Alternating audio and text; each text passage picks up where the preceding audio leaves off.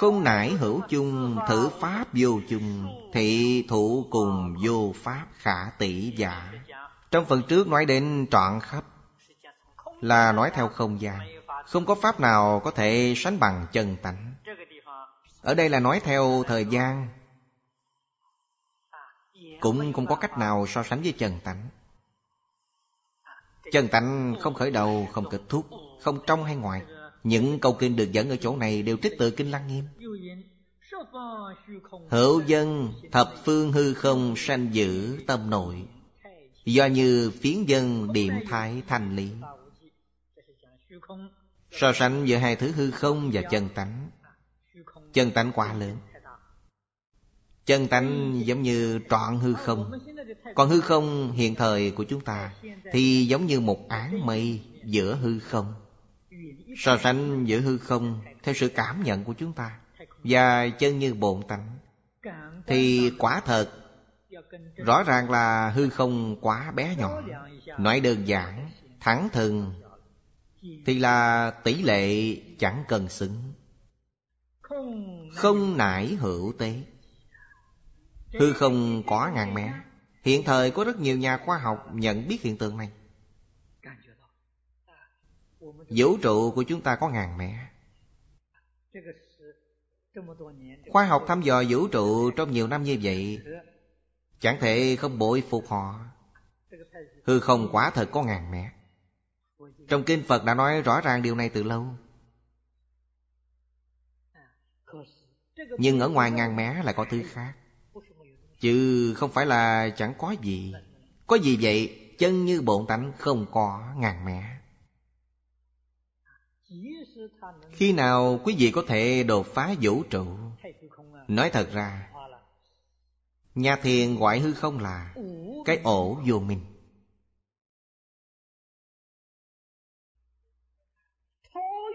Vượt thoát cái ổ vô minh ấy, sẽ kiến tánh.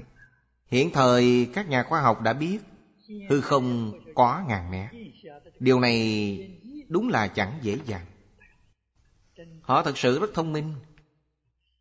Tuy họ biết nó có ngàn mé, Nhưng hiện thời rốt cuộc ngàn mé là như thế nào? Họ mò không ra. Chỉ là nói theo lý luận Thì hư không có ngàn mé. Hiện thời họ vẫn chưa hiểu rõ. Chỉ là dựa trên lý luận để nói Thì hư không có ngàn mé. Chứ chẳng biết ngàn mé nó nằm ở đâu. Có nhiều giả thuyết, Nhưng những giả thuyết ấy hoàn toàn chưa khẳng định. Mai sau cũng sẽ có những nhà khoa học hay triết gia lại lật đổ những giả thuyết ấy. Lại có những thuyết mới được lập ra. Do vậy, khoa học chỉ suy luận, Chứ chưa thể kết luận. Nói cách khác, Đều là suy đoán. Suy đến đâu bèn phát hiện đến đó, Mò đến đâu bèn phát hiện tới đó. Chưa có kết luận. Phật Pháp đã có kết luận. Quyết chẳng phải là đoán mò. Những nhà khoa học hết sức thông minh, Đáng tiếc là họ chẳng học kinh Phật. Nếu họ đọc kinh Phật, Do họ trí huệ thông minh hơn những kẻ tầm thường Như chúng ta rất nhiều. Nếu họ học Phật, sẽ dễ dàng lắm. Họ không có thiện căn phước đức nhân duyên. Sanh trưởng trong những nơi không có Phật Pháp, Không có cơ hội tiếp xúc. Chúng ta sanh trưởng ở nơi có Phật Pháp. Đầu óc không được thông minh như họ. Năng lực giác ngộ thua người ta. Do vậy, đem khoa học hiện đại đối chiếu với kinh Phật. Chúng ta đúng là chẳng thể không bội phục Thích Ca Mâu Ni Phật. Không nói được câu nào. Những phát hiện của các nhà khoa học đều chẳng thể vượt khỏi phạm vi Phật Pháp. Nhiều học thuyết được nêu ra trong thời cận đại đều nằm trong Phật Pháp.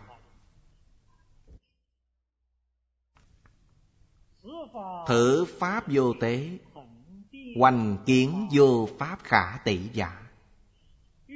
Dụ kim, dụ nguyệt, Diệt phục như thị, vô khả tỷ giả.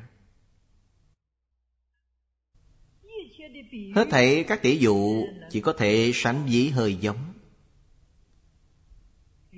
Chắc chắn chẳng thể sánh gì phù hợp khích khao được. Tức là chẳng thể so sánh được.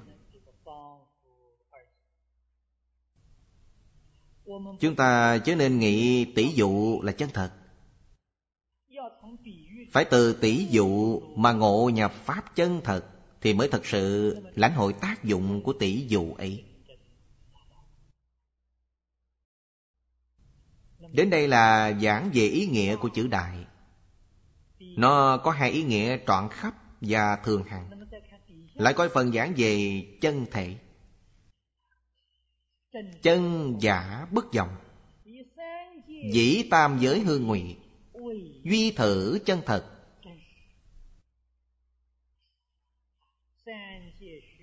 Tam giới hư ngụy. Duy thử chân thật giả.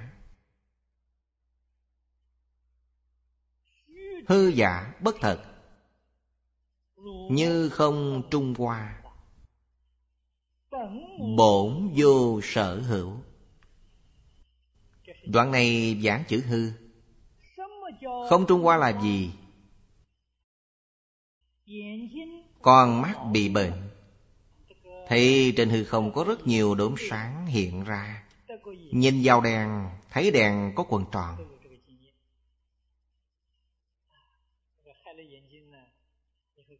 Thấy những hiện tượng ấy. Trên hư không, Có hoa đốm hay không? Không có. Nhưng con mắt quý vị thấy quả thật có hoa đốm. Khi mắt lành sẽ không thấy nữa, Khi mắt bệnh sẽ thấy có.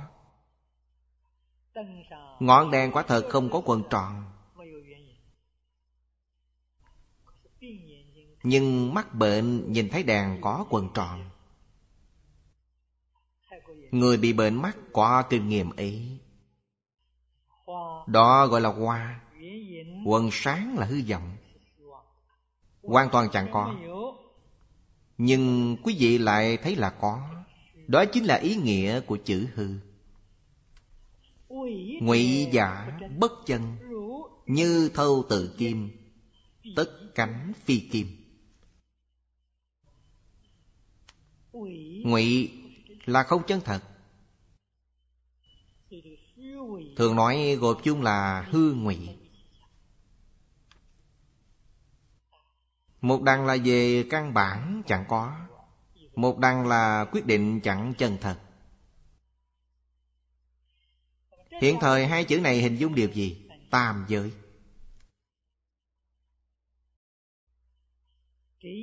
Trên sự thật Chúng ta rất khó thể hiểu được. Cũng khá khó tiếp nhận.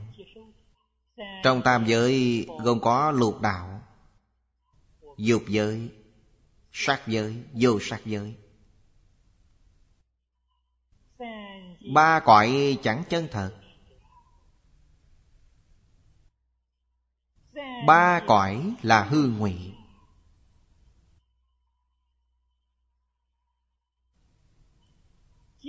Các nhà khoa học cận đại có một tỷ dụ. Tỷ dụ rất hay.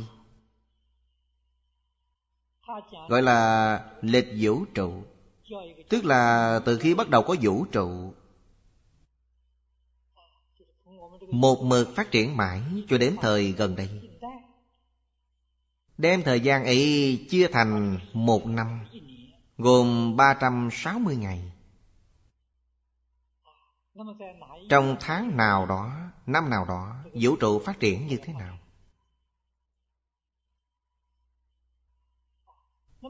Thời gian phát triển như thế nào? Mấy trăm ức năm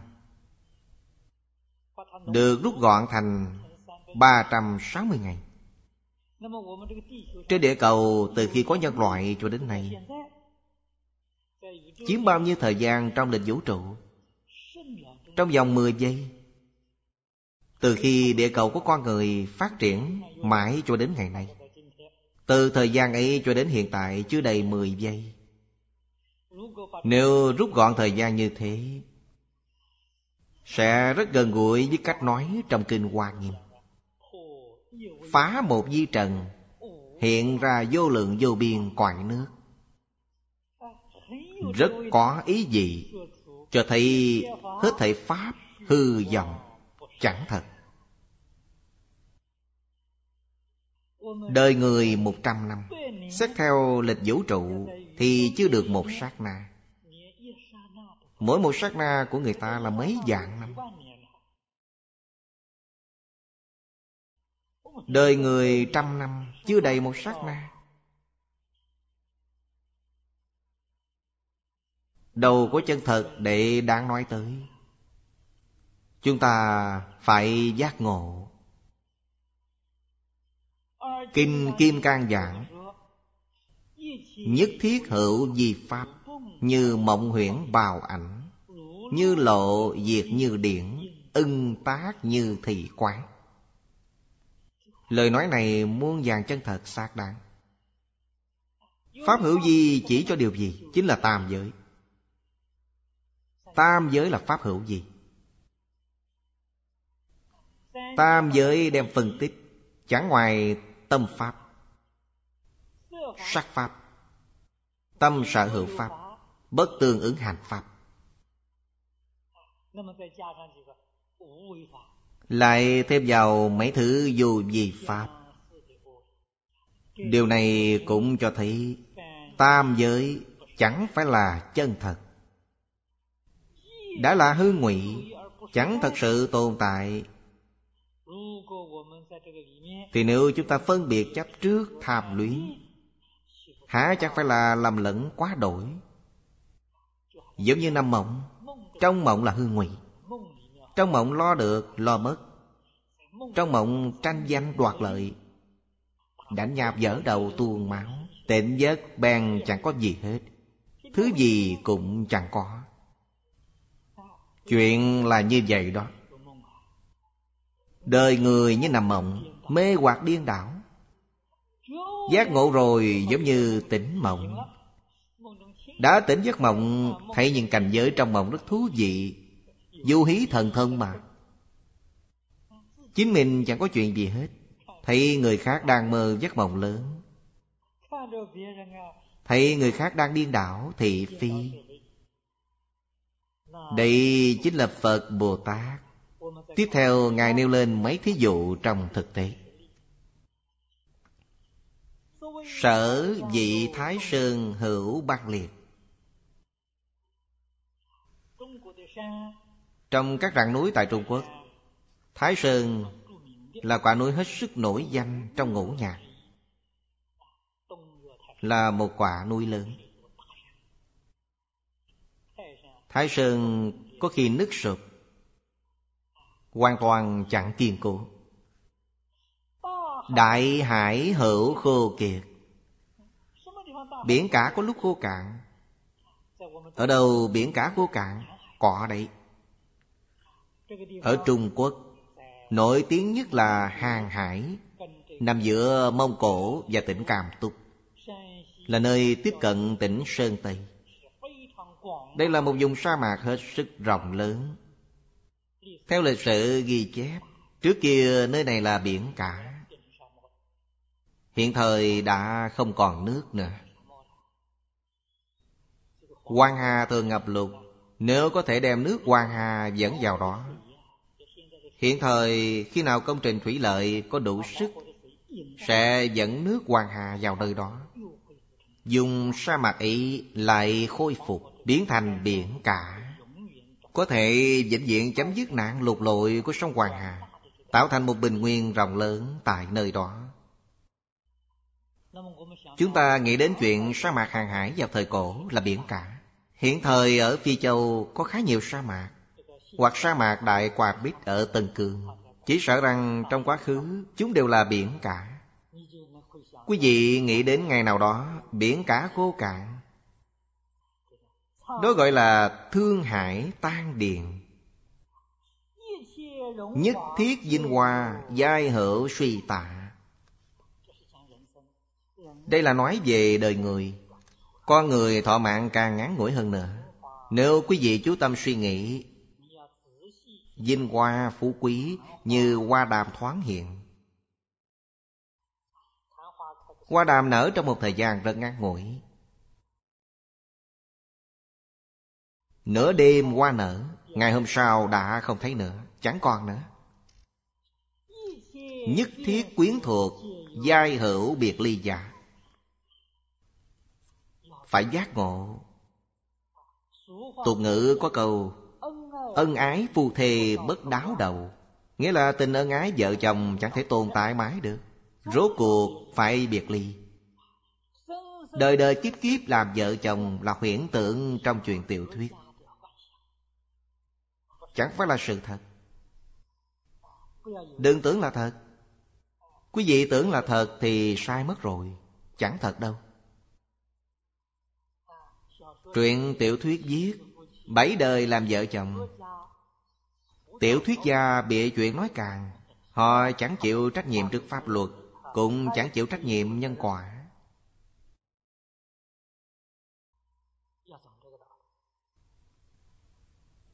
Phật Pháp nói, Duyên tụ, duyên tán.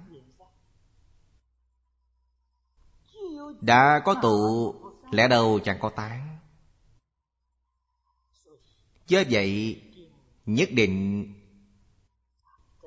Phải giác ngộ. Điều này giảng rõ trong tam giới. Hữu tình và vô tình. Sơn Hà Đại Địa là vô tình. Chủ yếu là Khoáng vật Vô thường. Vinh hoa suy tàn Có thể với với thật vật. Hết thảy quyến thuộc đều phải chia lìa là động vật. Này chúng ta chia thành ba loài lớn Động vật, thực vật Khoáng vật. Chúng đều chẳng phải là chân thật, Đều phải hư hoại. Trong Kinh Phật nói, động vật có sanh, lão bệnh tử.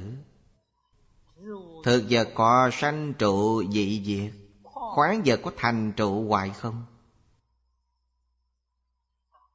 Đều là vô thường Đều chẳng phải là chân thật. Đều là tạm có. Vốn là không. Duy hữu chân như chư pháp trung thật. Nói đến chân như bột tánh ở trong hết thảy các pháp, bất luận động vật, thực vật hay khoáng vật, trong hết thảy các pháp, chỉ có chân như bổn tánh là thật sự tồn tại, chẳng giả. Sở dị hữu vật tiên thiên địa, vô hình bổn tịch liêu, năng di dạng tượng chủ Bất trục tứ thời điều thì giả. Chữ vật ở đây chỉ chân như bộn tánh Nó có trước trời đất. Khi chưa có trời đất đã có nó. Nó là cái có thể biến. Trời đất là cái được biến hiện. Vô hình bổn tịch liêu. Tịch là bất động. Liêu là rộng lớn không có bờ mẹ Chân tánh không có hình tướng không chỗ nào chẳng trụ. Năng di dạng tượng chủ, Bất trụ tứ thời điêu. Đây là bốn câu kệ của Đại sư Tăng Triệu, Đã viết trong Triệu Luận Ngài là đồ đệ của Cư Ma La Thập Đại Sư, Cũng là một vị thiên tài vào thời cổ ở Trung Quốc, Là người thông minh tột bậc Ngài tham gia đạo tràng dịch kinh của La Thập Đại Sư. Là đệ tử đắc ý của La Thập Đại Sư. Qua đời khi còn rất trẻ, Ba mươi mấy tuổi đã khuất bóng. Là người thông minh tuyệt đỉnh. Bốn câu kệ này miêu tả chân như bổn tánh.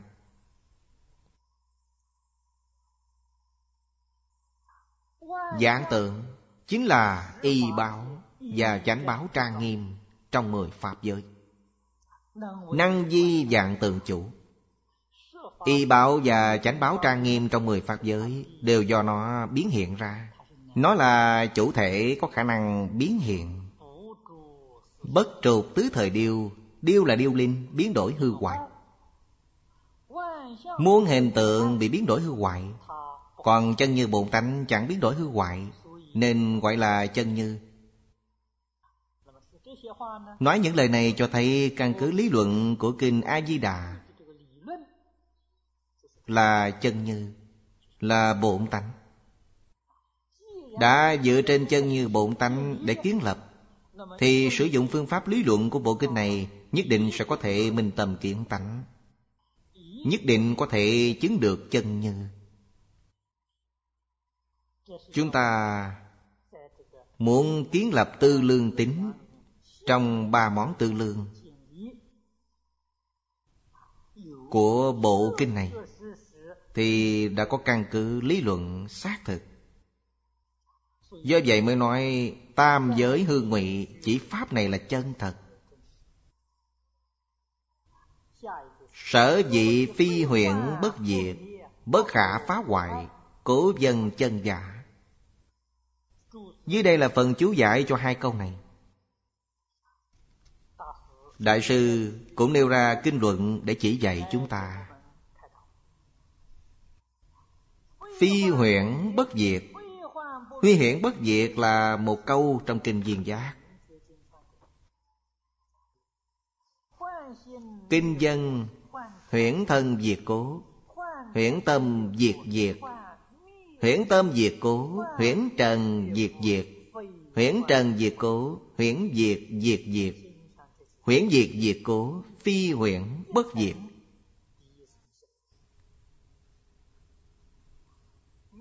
Mấy câu kinh văn này ý nghĩa mỗi tầng một sâu hơn, Có sự thú vị giống với phần lục kết tam không trong kinh Lăng Nghiêm.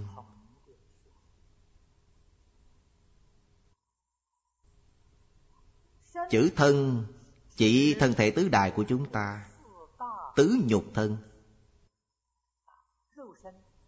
Đây là nêu lên một ví dụ nông cạn nhất để nói. Cái thân của chúng ta có sanh diệt.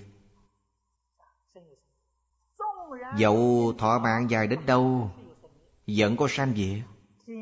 Chư thiên thọ mạng dài người trong tứ thiền thiên thọ mạng càng dài hơn nữa. Thân của họ có diệt hay không? Diệt chứ. Vẫn là có sanh diệt thọ mạng dài hay ngắn? Thưa quý vị, cũng là hư vọng, chẳng thật. Nếu quý vị thật sự hiểu rõ đạo lý này, thọ mạng sẽ không có dài hay ngắn. Nếu quý vị không tin tưởng, hãy tự thí nghiệm sẽ hiểu liền. Khi quý vị nằm mộng, trong mộng, Cổ nhân nói là Hoàng lương mộng. Một chàng tú tài nghèo khổ Nằm mộng thấy mình lên kinh đô dự thi. Thí đậu Được hoàng đế sủng ái, Bổ làm tri huyện, Làm hoàng khá lắm. Mấy năm sau lại được thăng chức. Dần dần thăng đến chức tệ tướng, Dưới một người trên dạng người. Làm tệ tướng 20 năm, cáo lão hồi gia, Trở về quê hương. Quý vị hãy đọc chuyện Hoàng Lương Mộng. Khi tỉnh giấc, Nồi Hoàng Lương tức cao lương mễ, Nấu bên cạnh vẫn chưa chín. Thời gian ấy bất quá mấy phút Mà trong mộng đã trải qua mấy chục năm.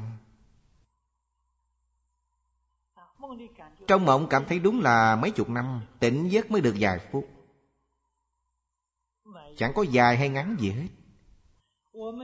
Này, chúng ta thấy chư thiên thọ mạng dài ngần ấy, Rất hâm mộ. Nếu quý vị là chư thiên, Trong lúc hưởng thọ mạng ấy, Sẽ cảm thấy chẳng khác gì hiện thời, Hoàn toàn giống hệt nhau. Con phù du sống trên mặt nước, Chạy qua chạy lại trên mặt nước, Sáng nờ tôi chết. Tuổi thọ chỉ được mấy tiếng đồng hồ. Chúng nó thấy thọ mạng của loài người chúng ta Giống như chúng ta quan sát thọ mạng của chư thiên Trong cõi trời ma hê thủ la Người ta thọ mạng dài ngần ấy Thần tiên quá. Loài phù du nhìn con người chúng ta Chẳng nghĩ là thần tiên ư. Chúng nó chỉ sống được mấy tiếng đồng hồ. Chúng ta thọ mấy chục năm So với chúng nó đâu khác gì thần tiên hà chẳng giống hệt như chúng ta nhìn sắc giới thiên ư. Tuy vậy cảm nhận của chúng nó hoàn toàn giống như chúng ta. Chúng nó cảm nhận mấy tiếng đồng hồ là một đời. Chúng ta sống mấy chục năm cũng là một đời. Chư thiên sống mấy ngàn năm, mấy vạn năm Cũng cảm nhận chỉ là một đời. Trong khi cảm nhận dài hay ngắn chẳng có gì khác biệt Chúng ta so sánh thì thấy dường như khác biệt rất xa. Nhưng sự cảm nhận chắc chắn chẳng khác biệt cho mấy.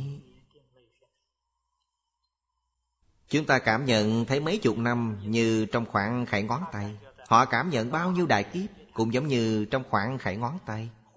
Huyễn thân diệt Thế nào là huyễn thân diệt Duy thức luận nói rất hay. Đệ bát thức tiền lai. Hậu khứ tác chủ công. Khi đầu thai thực thứ tám đến trước. Đến khi chết, Nó đi sau cùng. Quý vị phải hiểu, Năm thức trước, Thức thứ sáu và thức thứ bảy Diệt trước. Huyễn tâm diệt diệt.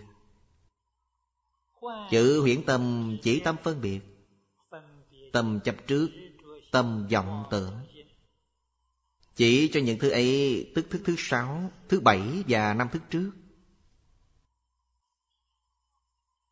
Huyễn tâm diệt cố, Huyễn trần diệt diệt, Trần là gì? Khi tứ đại ngũ uẩn phân tán Con người sau khi chết, Nhục thân cũng phân tán, Cũng dần dần bị tiêu mất. Huyễn trần cũng diệt luôn. Huyễn trần diệt cố Huyễn diệt diệt diệt. Đây là nói về diệt kết. Trong lục kết tam không, Nói thật cặn kẽ. Trong Phật Pháp nói đến lân hư trần, Tức là cái nhỏ nhất Trong những thức cực gì. Nó do đâu mà có? Nó là tướng phần. Tướng phần do kiến phần biến hiện ra. Kiến và tướng có cùng một nguồn. Trong duy thức nói kiến và tướng Đều do tự chứng phần biến hiện. Tự chứng phần là bản thể. Kiến phần là tinh thần, là tâm pháp.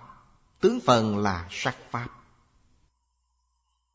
Tâm pháp và sắc pháp vốn là một pháp. Chữ kiến phần chỉ kiến phần của thất chuyện thức Và a la gia thức. Tướng phần bao gồm hết thảy sắc pháp, Kiến phần và tướng phần cũng diệt.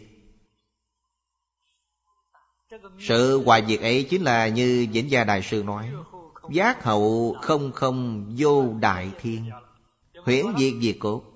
Huyễn diệt cũng đã diệt rồi, Cũng không còn. Định cuối cùng trở thành gì? Phi huyễn bất diệt. Chân như bổn tánh chẳng phải là huyễn pháp, Mà là gì? Nó chẳng phải là pháp hữu gì Hết thể pháp hữu gì như mộng huyện bọt bóng. Chân như bổn tánh chẳng phải là pháp hữu gì Cho nên nó chẳng gì Cái gì thử tánh vô hữu biến dị. Tất cánh thường trụ Đây là nói về chân tánh Nói tới năng lực sẵn có của chúng ta Đây mới là chính mình Nhà thiền gọi nó là bổn lai diện mục trước khi cha mẹ sanh ra. Đấy là vị Phật sẵn có, là như như Phật, là tự Phật. Chẳng phải là tha Phật.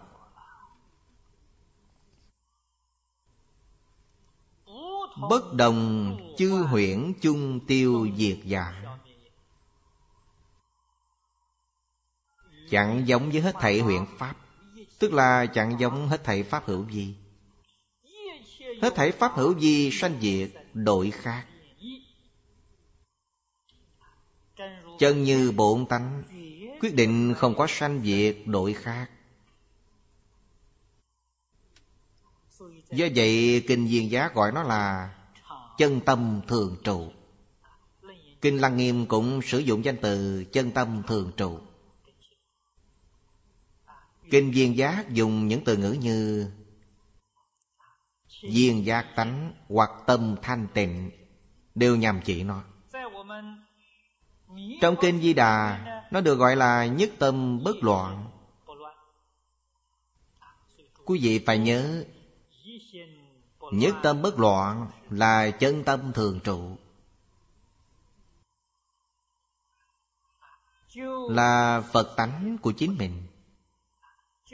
Là bổn lai diện mục của chính mình. Chúng ta suốt ngày, từ sáng đến tối, cầm sâu chuỗi niệm phật, cầu điều gì? Khôi phục bổn lai diện mục của chúng ta. Khôi phục vị phật sẵn có, như đức thế tôn đã dạy.